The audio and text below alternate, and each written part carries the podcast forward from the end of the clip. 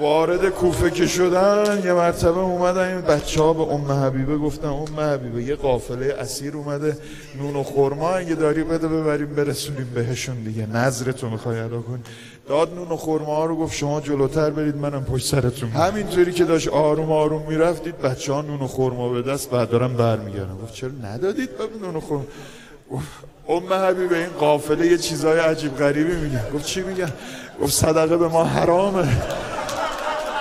نگرفتن این نون و خورما رو. خیلی هم حال بچه هاشون بد بود تا بریم ببینیم چه خبره کیا رو داریم.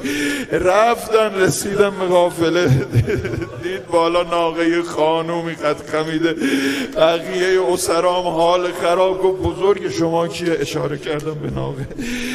خانومی که بالا ناقه بود گفت خانوم من اینا رو نظر داشتم.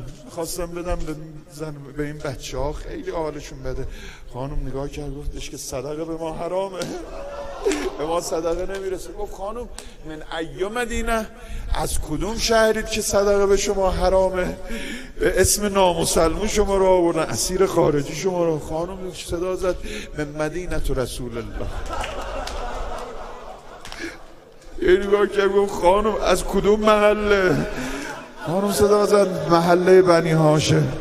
تا گفت محله بنی هاشم گفت خانم علی را می‌شناسی؟ نگاه کرد خانم از زینب گفت آره علی رو خوب می‌شناسم. تو از کجا علی رو می‌شناسی؟ گفت خانم من کنیزی دخترشو کردم. چند سال کنیز زینبش بودم. تو خونه علی بزرگ شدم. این نون و خورما هارم برای این دارم میدم که نظرم یه بار دیگه زینب رو ببینم. شنیدم از بعد امام حسن دیگه مشکیشو از تنش در نیاورده. می‌خوام من مشکی از تنش در بیارم. یه نگاهی که از زینب گفت ام حبیبه حق داری زینب تو نشد من زینبم.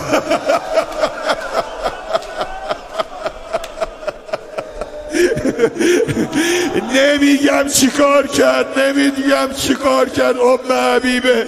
فقط انقدر بگم گفت خانوم من باور نمی کنم تو زینب باشی.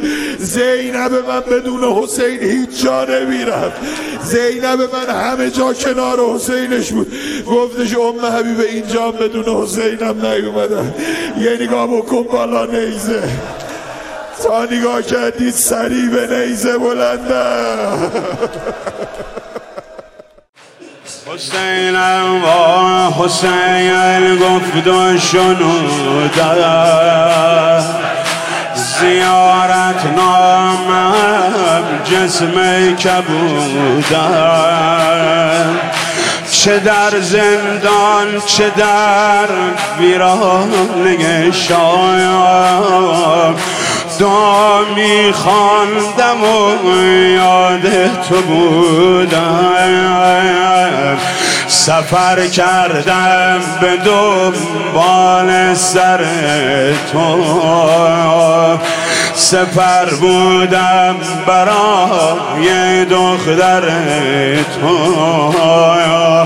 چل منزل کتک خوردم برادر.